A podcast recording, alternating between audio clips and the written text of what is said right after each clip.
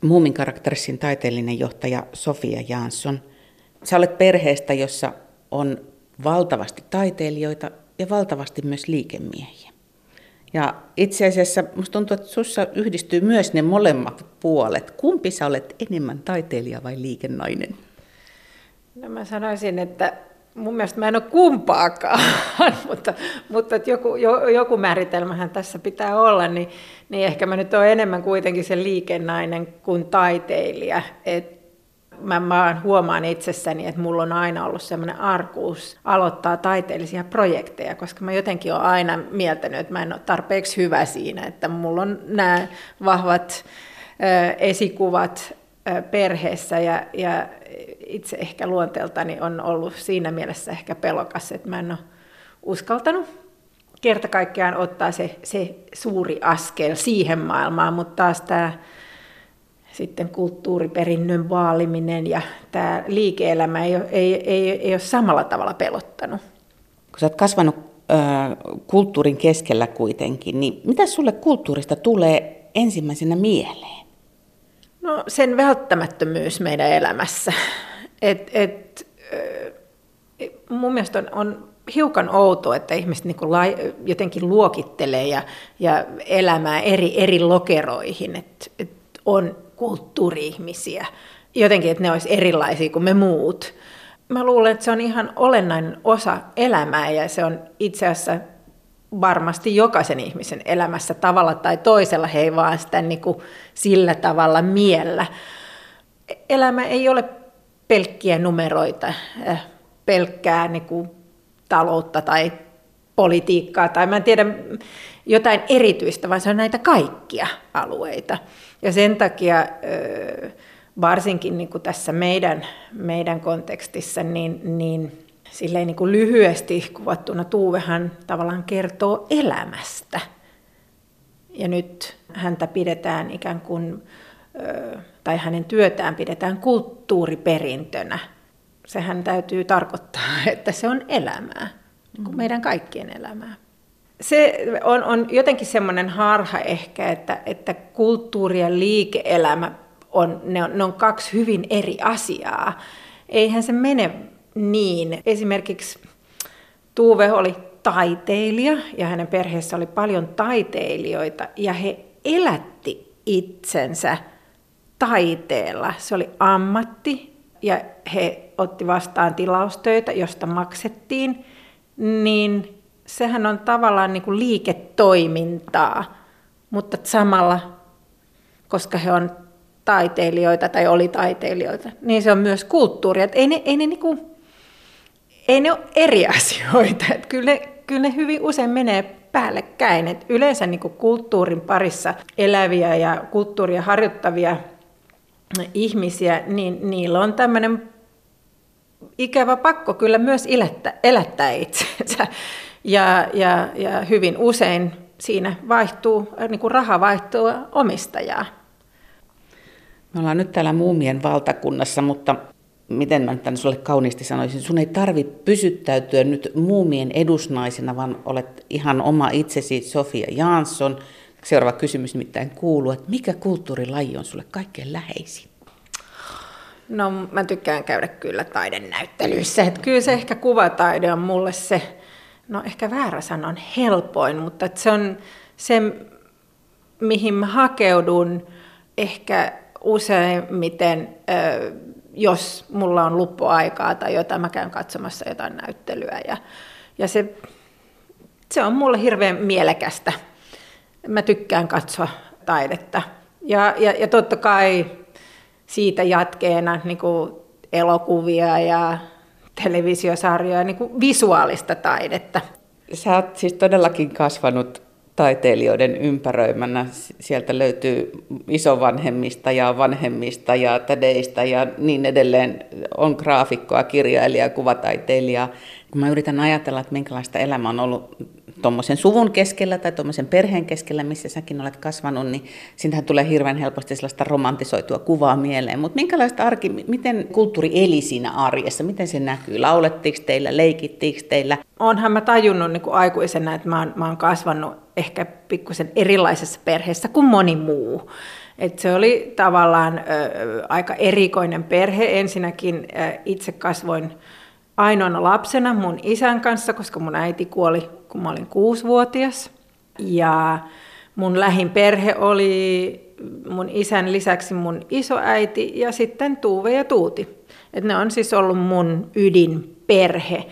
Ja, ja sen hän sanoo järkikin, että kun äiti kuolee noin nuorena, niin muut aikuiset yrittää kompensoida jollain tavalla. Eli mulle on kyllä osoitettu ihan siis järkyttävä määrä niin kuin rakkautta, ja, ja, mutta on pois pilattu ihan, ihan suoraan sanoen.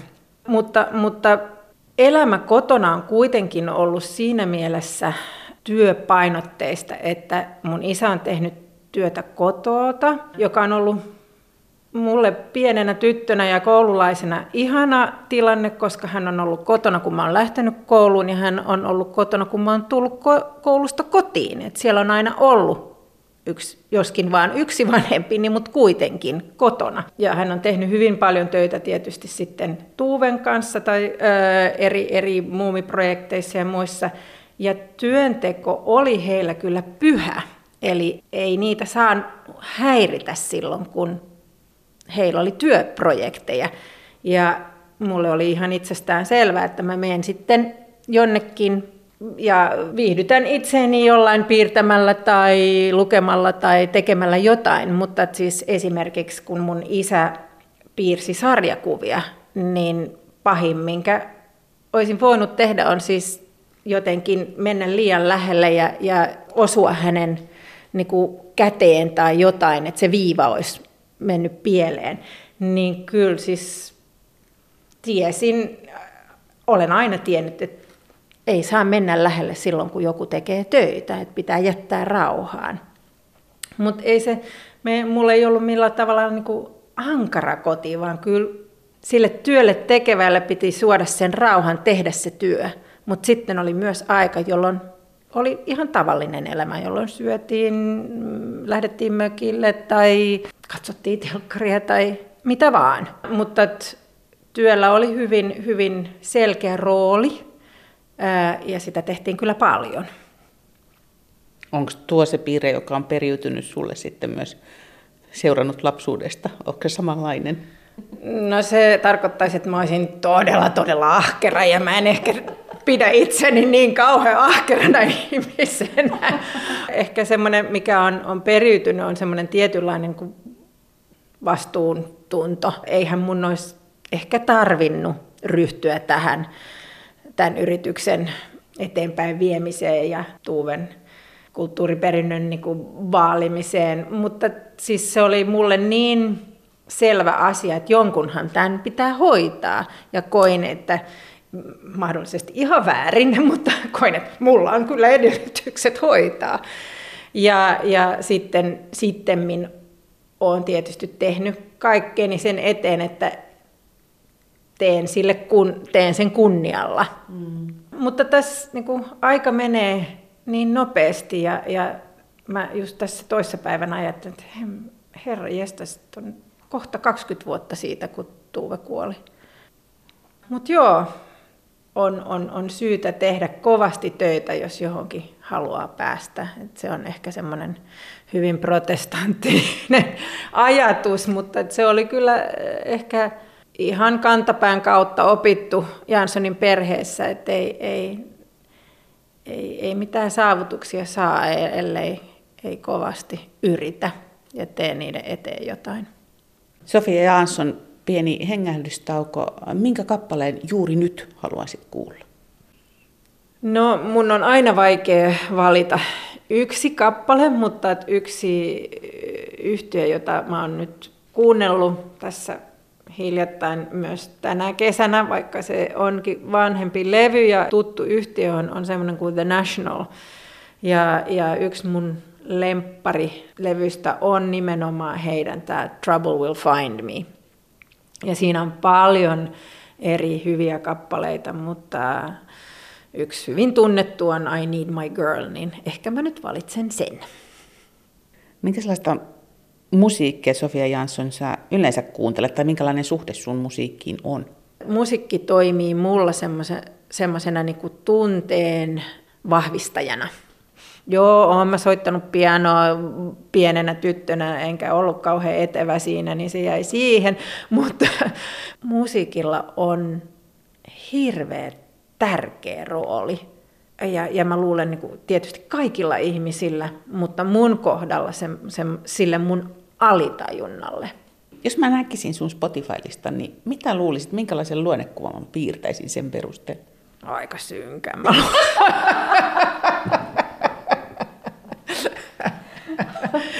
Joo, mun Spotify-listassa ei ole kauheasti tanssimusiikkia, vaikka mä rakastan tanssimista. Mä en tiedä miksi, mutta ehkä, ehkä sen takia, että joo, että et mä oon käyttänyt Spotifyta vähän enemmän just semmoiseen, ehkä enemmän just silloin, kun mä haluan rentoutua, niin siinä on aika paljon semmoisia, ehkä mä nyt voin keksiä joku muu sana kuin melankolisia, mutta semmoisia vähän niin kuin rauhallisia tunnetiloja, jotenkin mieltäviä. Sofia Jansson, mitä sä luet? Minkä tyylistä kirjallisuutta tai lehtiä? Joo, no itse mm, joka päivä luen edelleen ihan paperilehti.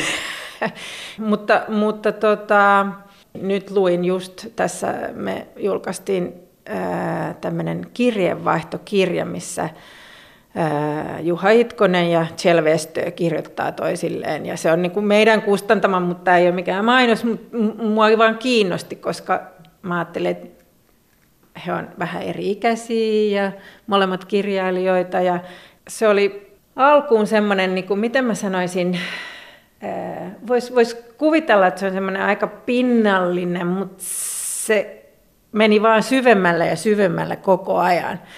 Ja se oli just mun tyyppinen kirja.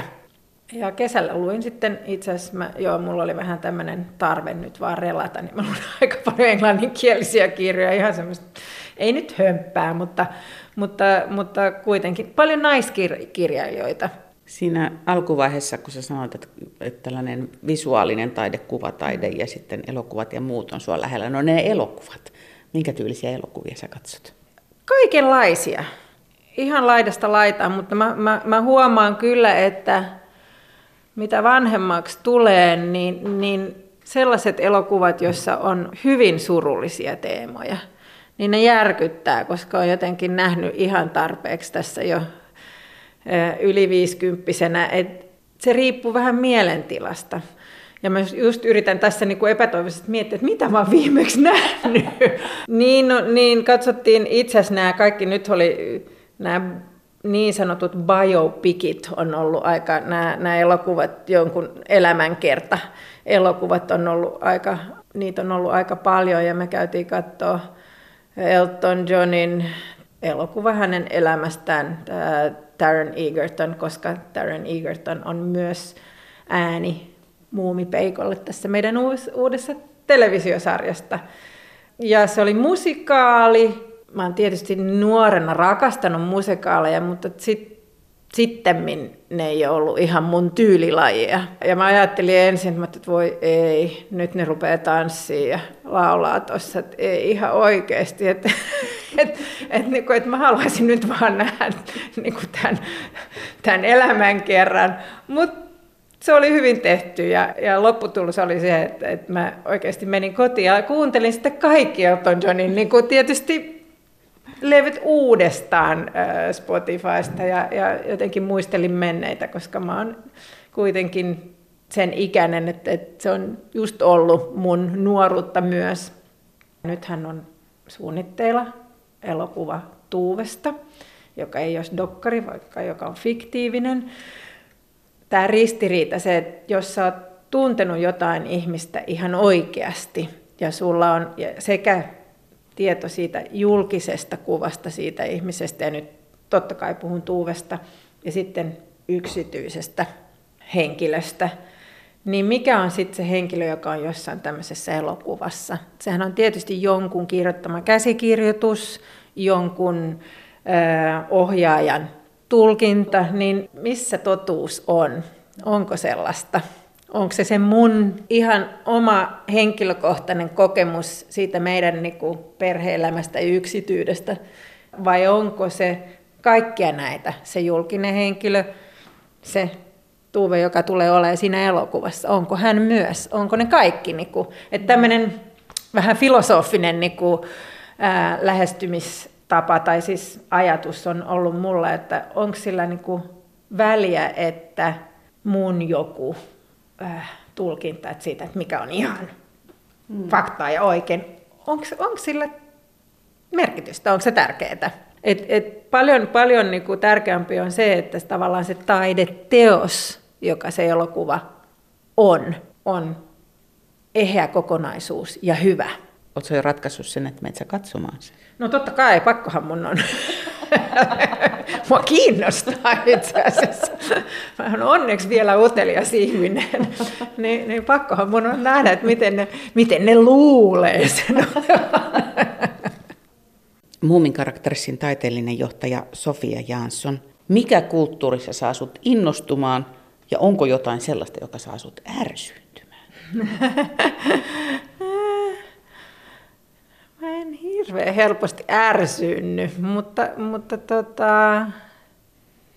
Onko helpompi vastata siihen innostumiseen? Joo, ehkä tota, yksi mikä on, on mun mielestä aivan fantastista ja, ja, ja totta kai se on ehkä pääkaupunkilaiselle ihana tilanne, mutta siis meidän kulttuuritarjonta on ihan mieletön. Mä luulen, että ihmiset ei myöskään sitä tajua. Meillä on ihan valtavasti kaikkea, mitä täällä voi nähdä, kokea ja tehdä.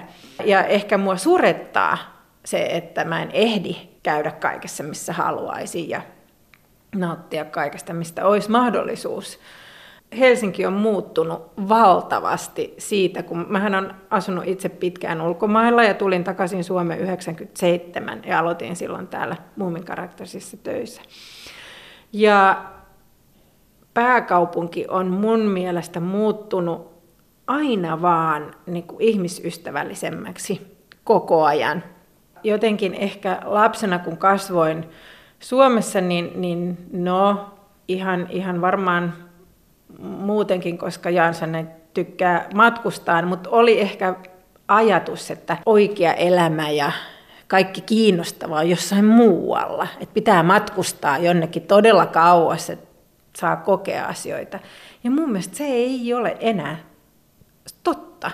Tämä oli tietysti tällainen helsinkiläinen puheenvuoro, Joo, mutta jo. Jos, jos sä ajattelet koko maata, niin luuletko, että todellisuus on samanlainen?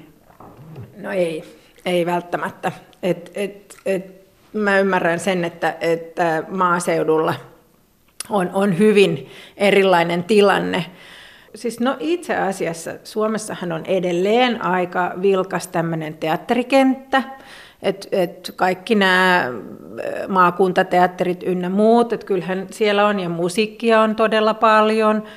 Ehkä se, mikä jää niin kuin maaseudulla niin kuin kaikista vähemmälle huomiolle on, on joku ravintola, tarjonta. Mutta perinteisestihän suomalaiset on niin kuin lukenut paljon, ne on hakeutunut kirjastoihin, ne on laulanut paljon kuoroissa, ne on tykkännyt tanssia ja tykkännyt niin kuin käydä teatterissa ja no meidän ihana luontomme on kun, kun taideteos, niin, niin on ollut siinä mielessä kyllä tarjontaa, mutta, mutta toki mä ymmärrän sen, että, että ihmisellä on, on ihan eri edellytykset nauttia eri kulttuuritarjonnasta. Sofia Jansson, lopuksi kysymys, jonka ajaksi unohdamme kaikki tällaiset realismin rajoitteet, koska kysymys kuuluu, kenet kulttuurin tekijän haluaisit tavata, ja kyseessä voi olla jo edes mennyt tai ihan kuka tahansa kulttuurin saralta, miltä laji, mistä lajista tahansa. Wow. Tämä on ehkä aika kornea, mutta, mutta kun hän on semmoinen niin ikoninen, niin mä ajattelin, että olisi ollut joskus mielenkiintoista, olisi ollut niin kuin, puhua Norma Jeanin kanssa. Että mitä, miksi, miksi näin? Et, eikö sä tajua, että ne käyttää sua hyväksi. tai mä oon varmaan ihan väärässä, että nämä realiteetit, mutta se olisi ollut niinku, ja ehkä siitä syystä, että hän on ollut vähän samanikäinen ehkä kuin mun oma äiti, että vähän on niinku peilannut sitten jotain siinä, että, että kun oma äitikin on kuollut hyvin nuorena,